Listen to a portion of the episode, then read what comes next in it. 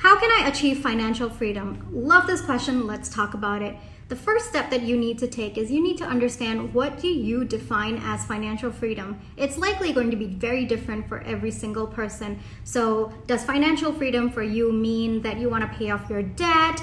Do you want to start saving for your retirement? Do you want to set up an emergency fund? What does financial freedom actually mean for you?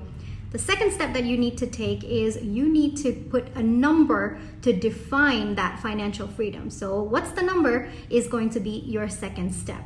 The third step is understanding that the number that you've chosen for your financial freedom is actually a percentage of what you need to be earning.